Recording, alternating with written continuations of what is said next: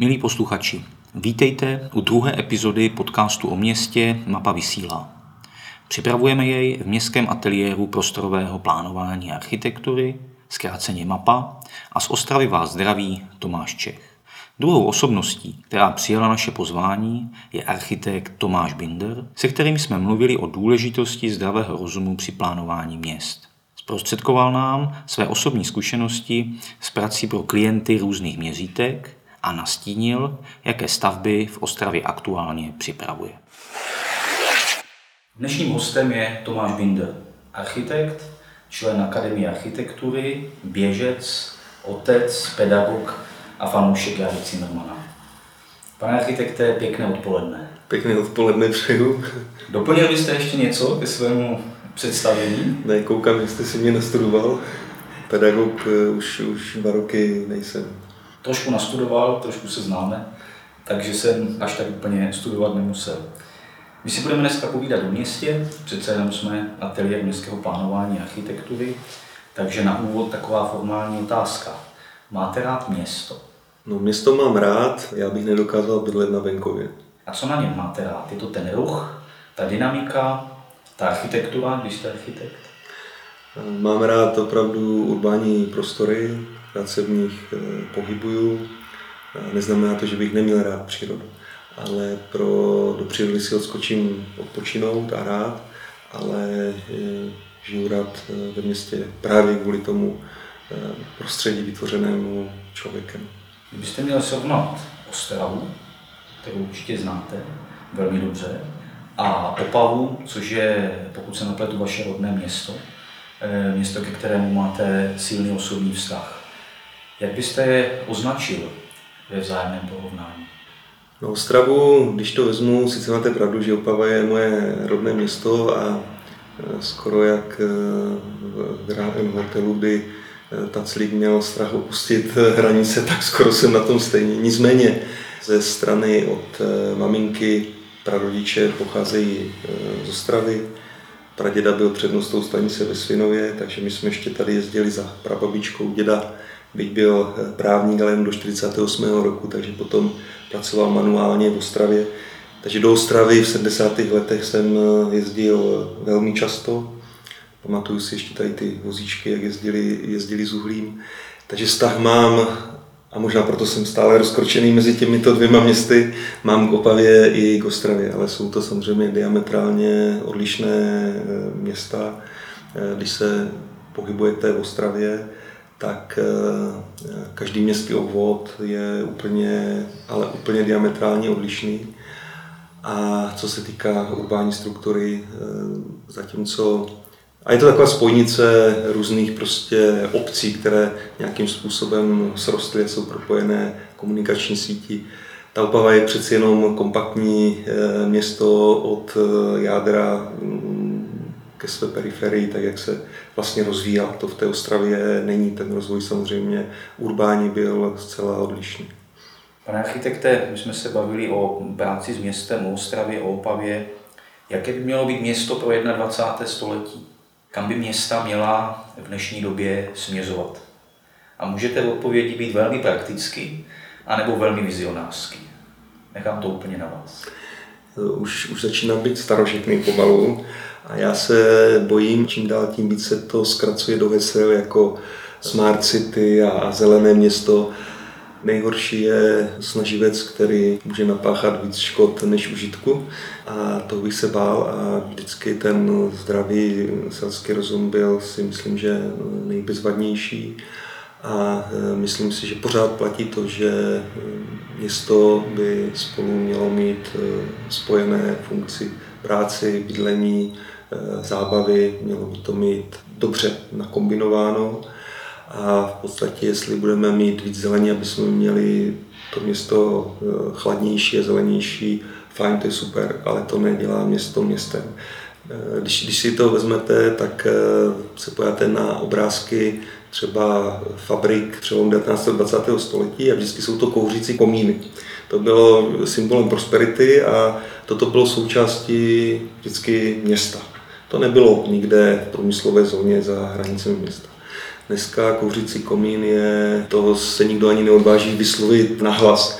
Takže já, ty, já k těm fundamentalistům bych byl opatrný a říkám to, město opravdu musí být kombinací mnoha funkcí, eh, aby eh, nějakým způsobem fungovalo. Byly vizionářské vize na pásové města, nevím, co ještě všechno, ale diverzita funguje úplně nejlíp a čím je eh, diverzita větší, tím je odolnější vůči vnitřním i vnějším vlivům.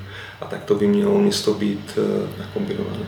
Myslíte, že cesta je teda spíše v drobných krůčcích, nějaké optimalizaci a že velké vize, revoluční přístup a tak dále nejsou tou správnou strategií? Ano, myslím si, že ano. Protože když se podíváme, jak města fungují, tak eh, byť eh, můžeme eh, nad založenými městy, a teďka nemyslím středověkými založenými nebo novověkými založenými městy, ale myslím založenými městy ve 20. století, a městy, které postupně rostly a vyrůstaly, tak zkusme si říct, kde se nám líp žije, kde se líp cítíme a to je odpověď. Jsem se ptal, uvedl jsem tady ten část našeho rozhovoru tím, jaké by mělo být město 21. století. Máte pocit, že se to v těch jednotlivých městech eh, děje? Že se města snaží být soudobá? Že, že postupují třeba směrem k té diverzitě? Že dělají ty malé kručky, o kterých jste mluvil?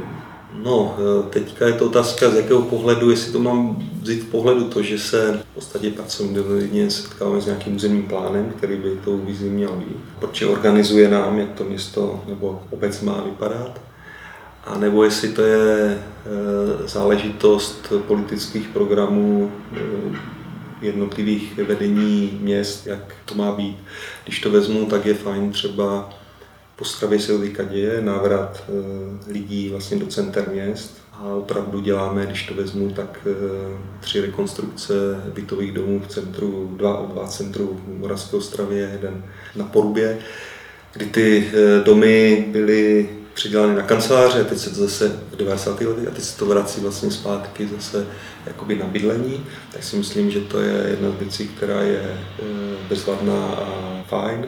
Když eh, řeknu to, že eh, chceme zadržovat vodu v krajině a, a eh, chceme mít zeleň, tak zase dám příklad, kdy když jsem před 21 lety si stavil svůj vlastní dům a chtěl jsem mít vsakování na, na vlastní zahradě, místo toho, abych to vypouštěl, tu vodu, tak mi to nebylo povoleno. Takže je to jenom rozdíl nějakých 20 let, kdy se ta mentalita politiků, a toto je o tom, že říkám pozor, eh, zdravý rozum. Já si zase nemyslím, že do města patří úplně zelené fasády. Nedokážu si představit, že bych se pohyboval mezi objekty, kde bych všude měl kolem sebe prostě zelené eh, fasády. A eh, toho se obávám, protože jsou takové ty, ty rozhodnutí. Když, když vezmu, když mi nechtěli povolit taky někdy před 18 lety možná první novodobou zelenou střechu v Pavě. Investor nakonec si udělal a neskoloudovali mu díky tomu ten dům. Tak je to zase jenom nějakých 18 let rozdílů, co se propagovalo a chtělo a hřímalo se a hlásalo se to, protože bylo po povodních, musíme si říct v 97. roce. Takže v podstatě eh, bylo, že té vody a tady toho strašně hodně a pozor, nemůžeme ji tady mít a je to jenom 20 let, to je strašně málo, to není ani čtvrt století, kdy se to myšlení prostě změnilo.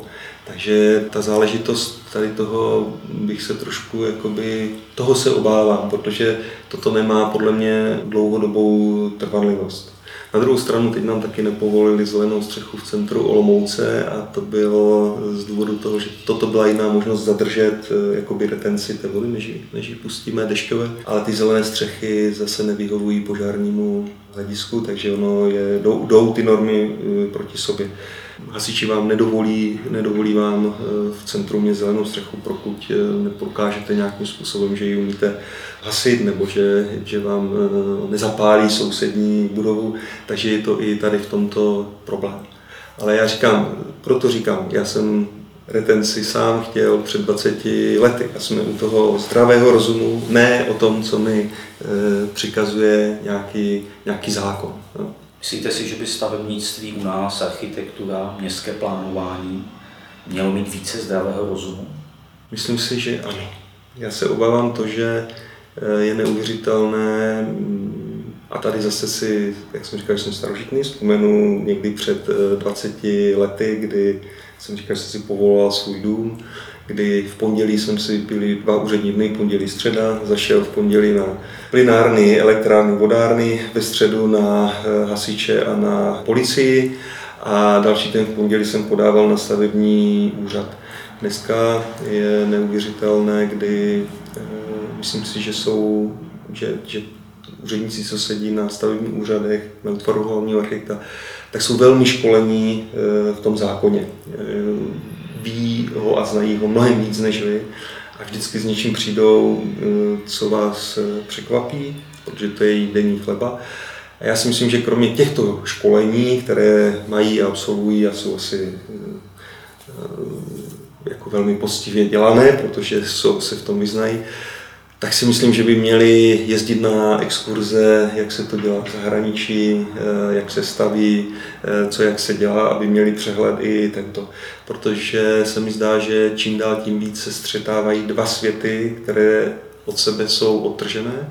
A to je to, co eh, tvoří architekt a má tu vizi, má třeba zkušenosti z cest zahraničních a, a po Evropě nemusím chodit daleko.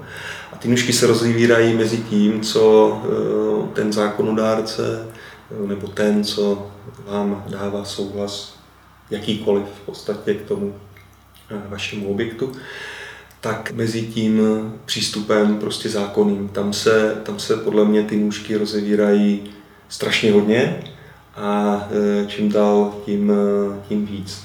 Takže myslím si, že ano, teď už se omlouvám, já jsem se tak zapojil, že nevím, co jste se ptal, ale v podstatě jsem ztratil tu nit, ale asi jste se ptal něco v tom uh, smyslu... Možná jste ji ztratil, ale vlastně odpověděl. Já jsem se ptal, jestli by bylo potřeba více toho selského rozumu. Ano, eh, ano, a ano. myslím, že jste to řekl, že ten selský rozum by měl ty nůžky, na kterých jste to symbolicky ukazoval, zase trochu uzavřít. Posloucháte podcast Mapa vysílá a naším dnešním hostem je architekt Tomáš Binder. Vaše jméno je dlouhodobě a v podstatě bych řekl od začátku profesní kariéry spojeno se značkou Atelier 38. Můžete trochu uvést, jak to spojení vzniklo? No, nejsem ale zakladající člen Ateliéru 38. Je, je pravda, že Ateliér 38 založili kolegové, ze kterých už je pouze eh, Honza Zelinka eh, vlastně eh, součástí ateliéru do dneška. A v podstatě jsem se tam dostal díky kolegovi, co už tam není. Když jsme dělali soutěže architektonické, třeba ještě přelom tisíciletí, každý zvlášť a nebylo to zvykem tehdy, že by architekti se potom sešli a povykládali si o tom, ukázali si navzájem ty svoje návrhy a, a rozjeli diskuzi proč tak. A e, my jsme byli vlastně ta první mladá generace, co se vrátila z těch svobodných škol na konci těch 90. let. A tak to jsme se scházeli po nějaké služí. Takže my jsme se vlastně navzájem, e, navzájem znali a když se hoši rozešli, tak jsem byl oslovený vlastně kolegou Honzou Zelinkou, jestli nechci dělat s nimi v ateliéru. Takže takovým způsobem jsem vlastně do ateliéru přišel já. Čemu se dneska 38, asi vám mnozí ve zkrátce říkají, čemu se nejvíce věnujete? Co je takovou největší náplní vaší práce? No, eh, vybírat si eh, nemůžeme. Samozřejmě teďka je nás eh, nějakých 16 lidí, což už je velký ateliér, který sebou generuje určité náklady na měsíc, který prostě musíte vydělat, jinak ateliér nežije. Takže od toho se odvíjí i práce, kterou máme e, zájem, co, co řešíme. Takže když e, vezmu, že teď jsme dělali moc pěkné práce a to byla e, budova Českého rozhlasu v Olomouci, byl to tady přestavba pavilonu G na, na Černé louce, na nové zkušebny s, s novou scénou. Takže byly moc pěkné práce ale eh, máme za sebou i takovou věc jako velkokapacitní eh, masokombinát, na který třeba rád vzpomínám, protože to je zase úplně jiný způsob eh, práce a je to opravdu zajímavá šachová partie, jak dodržet různé normy veterinární a osobní hygieny, které jdou často proti sobě. Takže jsou to věci, že si nevybíráme. Je pravda, že dřív jsme dělali hodně rodinné domy, to jsme třeba byli v pěti na začátku, a teď rodinný dům eh, pořád děláme v malé míře a je to spíš eh, pro radost, protože eh, tam ta objekty, subjektivita toho klienta se dráží nejvíc. A pokud to chceme dělat dobře, má takový ten family systém, tak ten rodinný dům trvá strašně moc dlouhou dobu, než se, než se vlastně vymyslí, než se ze všech stran to s klientem projde a dojde se tom dialogu nějakému společnému výsledku, tak zjišťujeme, že ty rodinné domy trvají vlastně nejdíl, ale vy si za to můžete vzít nejméně peněz. Proto říkám, nevyhýbáme se ničemu, eh, rádi děláme teďka veřejné prostory, které jsme dřív eh, nedělali, máme nějaké realizace za sebou, nějaké projekty teď, teďka Eh, nějakou soutěž jsme vyhráli, tak, eh, tak řešíme, tak z toho teďka mám radost možná, eh, možná nejvíc. Ale máme na stole i tři obytné soubory, které, které řeším bytových domů, takže není věc, kdy bychom něco preferovali nebo ne. Ale je to fajn, protože pořád řešíte něco nového, nejste v stereotypu nějakého projektu. O profesi architekta se hodně mluví v té kreativní rovině, ale vy jste teď trochu nakousl tu nezbytnou součást, to znamená biznis, aby ateliér ekonomicky fungoval a podobně. Eh, je to opravdu tak, že, že čím větší ten ateliér je, tak tím je v podstatě nucen dělat větší zakázky. A teď to slovo nucen nemyslím nějak eh, negativně, bych si myslel, že si stěžujete na to, ale že zkrátka ta ekonomika, to fungování, zaměstnávání lidí a podobně, že vám nic jiného nezbývá. Byli bychom rádi za malé, dobře zaplacené zakázky. Ale je to tak, ta, samozřejmě je to věc, kdy postupně rostete a je to fajn, protože tím pádem dokážete zvládat e, vyšší zakázky. Těch profesí tam na tom přibývá, musíte to koordinovat. Je to úplně něco jiného, než když děláte rekonstrukci bytu, interiér nebo rodinný dům. Je to něco jiného. A v podstatě e, s určitým množstvím lidí toto zvládáte, protože my e, máme i nějaké profesanty, Eh, samozřejmě architekti, stavaři, profesanti. A toto je ta výhoda toho, když máte víc lidí. Dokážete to zvládnout, líp to si uhlídáte. Ale samozřejmě ti lidé generují, že musíte mít zisk každý měsíc, protože jinak, protože musíte platit. Máte nájem, máte eh, licence na, na software, eh, máte odvody na sociální zdravotní za zaměstnance, máte eh, potrování, elektřinu, takže v podstatě je to opravdu určitě kvantum, které vy, a je to velké kvantum v těch 16 lidech, co musíte každý měsíc dělat, abyste fungoval. Bez toho to samozřejmě nejde, tak to je tak to asi je všude, jinak si to nedokážu představit u těch, co nežijou z nějakých dotačních titulů nebo z ničeho takového. Prostě co si nevyděláte, tak nemáte, takže si vydělat musíte. To znamená, ani nemůžete protahovat práci do nekonečna určité fázi. Docházíte ke kompromisům a musíte eh, prostě řešit a jste vonění zase člověkem, společníkem, co vydá ekonomickou stránku ve firmě, takže taky jsme společníci, kde nejsme společníci architekti, my máme eh, společníka, prostě ekonomku, která tady toto hlídá. My jsme čtyři společníci, pouze dva jsme z toho architekti. A možná to je fajn, já jsem mluvil o té diverzitě, že v podstatě je hodně ateliérů, kde jsou společníci jenom architekti a skončili. A v podstatě tím, že máme ten základ jakoby fungování té, té firmy na čtyři e, strany, různé v podstatě, tak možná i toto je, kdy jeden druhého popichuje k tomu, aby se šlo pořád dopředu a každý si hlídá ten svůj, svůj směr v té firmě, který se, aby se držel. A možná i toto je ta rovnováha toho, že ta architektura, když chce člověk fungovat, tak z něčeho musí žít, tak není jenom tady o té, o té tvorbě a, a i o tom, co jste říkal. Jak tady do toho zapadá soutěžení? Ono je dneska hodně propagované, eh, označuje se jako nejlepší způsob výběru toho nejlepšího řešení, ale má to i jiné stránky a má to i tu stránku ekonomickou. Tak jak do fungování takovéto firmy účast ve, ve veřejných soutěžích zapadá. Já jsem to kdysi počítal, jakoby naši úspěšnost v architektonických soutěžích. Naše úspěšnost byla někde mezi už to přesně nevím, ale někde mezi 5-10%. To znamená, že to je samozřejmě ekonomicky nevratné.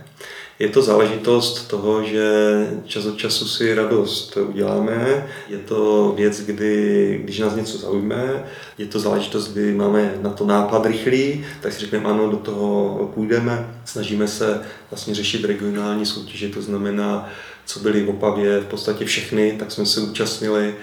Jenom u jedné jsme byli oceněni a bylo asi pět nebo šest za to naše fungování. Ostravských soutěží se vlastně e, účastníme. Takže tak to se snažíme, ale musí se to sanovat e, jiným, jiným způsobem. Máme, máme záležitosti, kdy samozřejmě jsou, jsou věci, kdy děláme i výrobní haly, ať už tady v Ostravě firma Litcomp, možná v podobě je, známa bývala, dneska už to je možná něco jiného, teďka nevím. Eh, v Radvanicích eh, velký komplex zase výroby na kov, výroba hon nábytek, říkal jsem masokombinát, do Přerova, Vizimpex, takže to jsou věci, kde je to spíš na sekci jakoby stavební a teď to zní škaredě, že vydělává na architekty, to se taky slyšíme v rámci firmy, ale tak to není, vždycky se to musí brát jako 38. A tato navenek musí určitým způsobem fungovat. Takže opravdu to záleží z toho, že soutěže jsou samozřejmě jakoby ekonomicky, děláte si to pro radost. Jo? Ta, ta pravděpodobnost, nejsme tak dobří, aby jsme se živili soutěžemi. Ale eh, je to, je to věc, kdy jedno z kritérií, na co se díváme, tak je porota vždycky. Ta je důležitá, jestli se názorově s nimi shodnete nebo zastávají jiný názor a pak nemá cenu, abyste šli se svým názorem do soutěže, protože dopředu eh, se autujete z určitých, z určitých částí a věcí. A ta porota si myslím, že se má, málo ví a myslím, že tomu nepřistupuje tak, že si, tam si odpracuje svoje a už o tom neví ale ta nese největší váhu na svých, na svých bedrech a zodpovědnost eh, při tom výběru. Jestli opravdu bylo ohodnoceno to, co eh, chtěl vlastně investor, který do té soutěže šel, jestli toto odpovídá jeho představám, kapacitním, estetickým, ekonomickým, konstrukčním, protože to se mi zdá, že Ostrava je v poslední době specifická na to, na soutěže, kdy se těším, že se konečně něco z těch soutěží tady zrealizuje, kdy vidíme, že bylo několik soutěží a víme, že nedopadly jakoby dobře ve smyslu jakoby té vlastní realizace. Nemyslím teďka, byly vybrané dobré návrhy, ale to je málo. Mělo by to víc tomu, co, co je reálné, kolik, kolik je na to financí a tak. A tady, tady prostě je to potom, já jako architekt můžu jít do eh, soutěže s mojí vizí, s, s mojím návrhem, o to, o to prostě jde. Samozřejmě bych neměl lhát, to je druhá věc, ale ta odborná porota je od toho, aby vlastně vybrala ten správný návrh a dělá a pracuje a je najmutá pro toho investora a měla by ve svém rozhodování svoje ego zcela Eh, potlačit. Eh, byl jsem taky oslovován a snažím se do těch, eh, co by po roce chodit, zvlášť když je to tady jakoby místně. A obávám se, že nikdy toto ti porodci nezávislí prostě neumí. Posloucháte podcast Mapa vysílá a naším dnešním hostem je architekt Tomáš Binder. Mluvili jsme o plánování města, o soutěžích, Možná teď pojďme trochu zmenšit měřítko a přijít něčemu konkrétnějšímu. Eh, vy už jste zmínil, že v Ostravě pracujete na hodně věcech. Mohl byste přiblížit některé vaše eh, aktuální ostravské projekty? Třeba zmiňovaný pavilon G? Pavilon G byla bezvadná práce, ta je teďka vlastně odezdaná. Čeká se, jestli eh, provozovatel sežene provozovatel a respektive majitel, majitel, město, provozovatel je Národní divadlo Moravskoslezské. Eh, je to otázka teďka financí, eh, vlastně jestli se to bude stavět, jestli zřídí nebo ne. Byla to krásná práce, dělat vždycky něco pro umění je bezvadná věc. Eh, my jsme se vlastně etablovali pro Národní divadlo Moravskoslezské, protože jsme jim dělali rekonstrukci provozní budovy a hospodářské budovy Eh, s interiérem, nějaké věci, přesah, eh, takže vlastně ta práce jakoby pokračovala tady na tom pavilonu G, který jsme byli překvapeni a ten, kdo ho nezná, nebyl vevnitř, tak dneska to je zvenku kostka z 60. let, kde jsou ještě nějaké prvky Bruselu, nicméně to měli, mělo nějaké pergoly, které jsou už očesané, ty už tam nejsou. Ale ten barák je krásný v tom, že on má vlastně skořepiny. On nemá rovnou střechu, které zvenku není vidět. A je, má jednu loď prostřed a poloviční lodě na kraji. Už jenom to, že se sundá Atika a přizná se vlastně ten motýlek, který je, tak to bylo tak nádherně e, výtvarné, e, že už stačilo jenom maličko to očistit, maličko něco k tomu přidat a i provozně vlastně hlavní loď je jasně k čemu bude sloužit, plus poloviční dvě krajní, no tak jedno je pro zázemí a druhé je pro e, vlastně foaje, takže úplně nádherně všechno jakoby zapadalo do toho, co to Gčko má a je to strašně krásná budova. Je to dneska ošklivé káčátko a myslím si, že jestli se podaří ty peníze sehnat, že se vyloupne jeho podstata a tak jsme s tím i chtěli pracovat, že e, jsme jich vlastně zvýraznili tu podstatu, tu, tu tektoniku, tu, tu strukturu a to stačilo, nic víc jsme vlastně nemuseli u toho, u toho dělat. Zároveň teďka v Ostravě se nám realizují eh, vlastně tři objekty, jak už jsem předesílal, jsou to dva historické domy v centru Moravské Ostravy. Jeden je na Husové ulici s krásnou fasádou, to je objekt eh, z 19. století, nicméně architekt Janák na to dělal rondokubistickou fasádu ta už je zrekonstruovaná a e, tam je to bezvadné, že město z toho chtělo udělat e, byty, takže tam, tam se řeší byty a objekt vlastně na středniční pivovarské taky se mění zpátky na byty. To jsou dvě, dvě rekonstrukce, co teďka v Ostravě běží a provádějí se. A třetí je vlastně v Porubě na, na Dělnické. Čekáme, že se nám rozjede náměstí e, družby, kde jsme před delší dobou už dělali, má to být na, na etapy rozdělené, takže i čekám, že tento, tento projekt se vlastně rozjede a eh, bude to další realizace, co se v Ostravě bude, bude dít. Připravujete i nějaké neměstské realizace nebo, nebo projekty bytových domů, kancelářských eh, komplexů?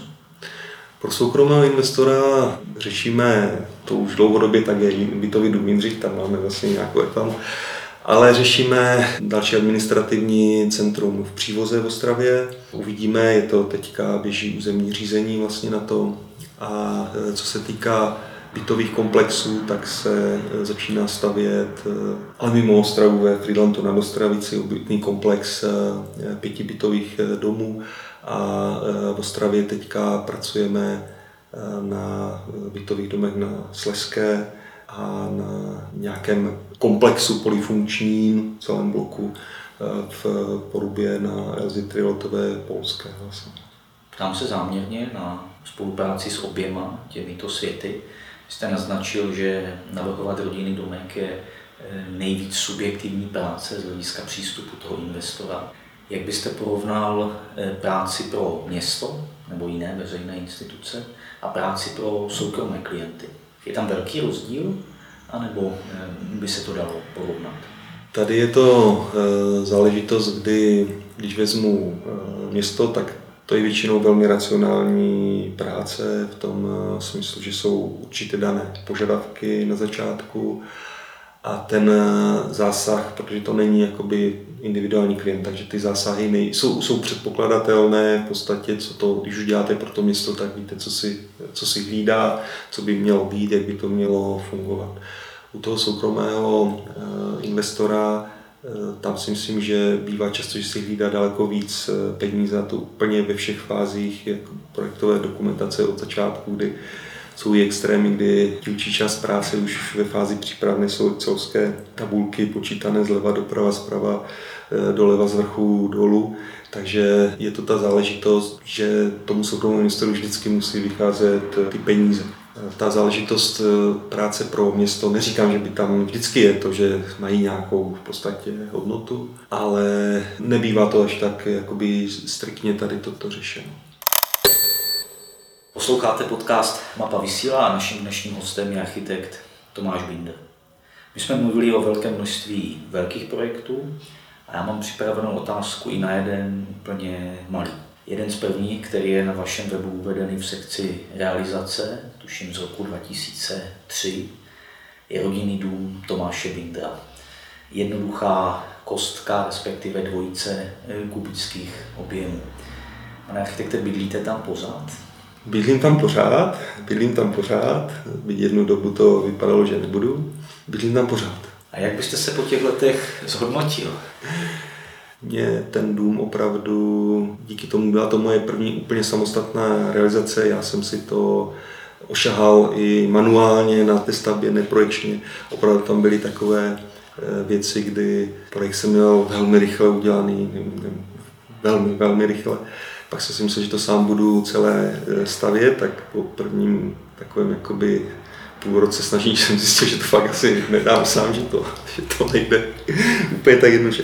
A bylo to, bylo to, bylo to bezvadné, když eh, těch financí člověk moc neměl, takže eh, bylo, jak, jak říká jeden můj kolega stavař práci, ty jsi udělal v životě jenom jeden jediný levný rodinný dům a to je ten tvůj vlastní.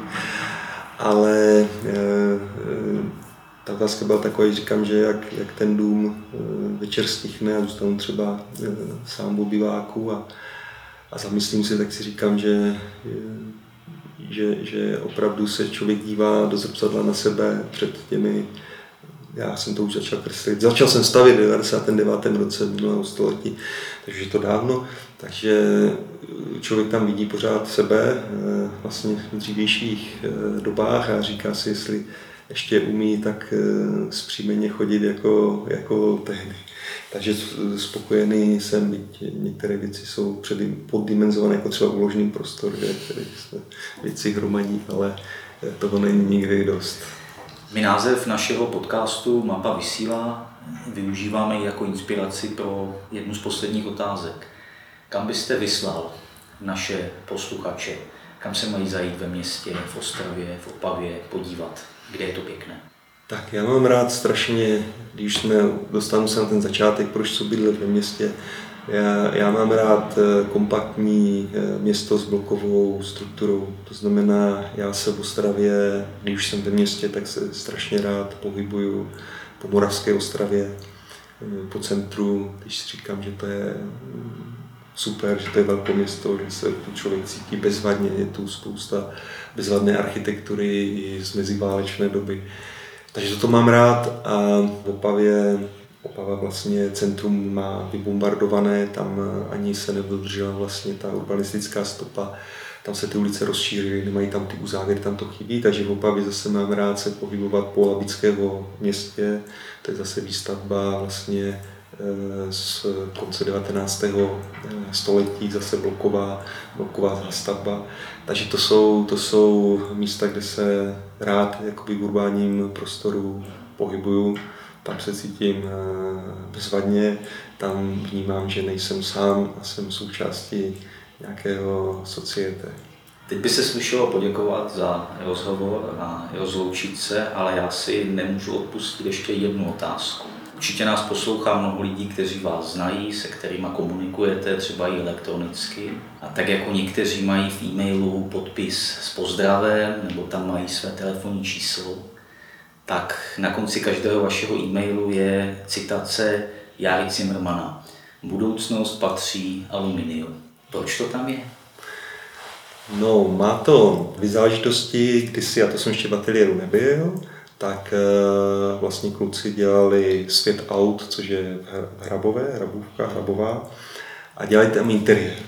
A součástí interiéru byl i bar, kde byly citáty Jary Zimmermana, což nám pánové Svěrák se Smolňákem tehdy ještě vlastně dovolili po zaplacení částky na konto Paraple. A vlastně jeden citát zůstal. A eh, když ten citát budoucnost patří aluminiu, tak to bylo, že se mistr zamyslel a řekl, budoucnost patří aluminium. A protože to nebylo v kontextu nějakém, tak se ptali jednou svěráka, proč vlastně řekl, budoucnost patří aluminium. A svěrák řekl, že je v tu chvíli větší blbost už nenapadla. Naším dnešním hostem byl architekt Tomáš Binder, který se snaží pracovat se zdravým rozumem, vizionářsky a někdy je třeba, aby nás napadali taky trochu co největší blbostí. Pane architekte, děkuji, že jste přijal naše pozvání a byl hostem podcastu Mapa vysílá. Já teda děkuji vám, posluchačům, jestli si mě doposlouchají až do konce, takže děkuji za pozvání. Děkuji.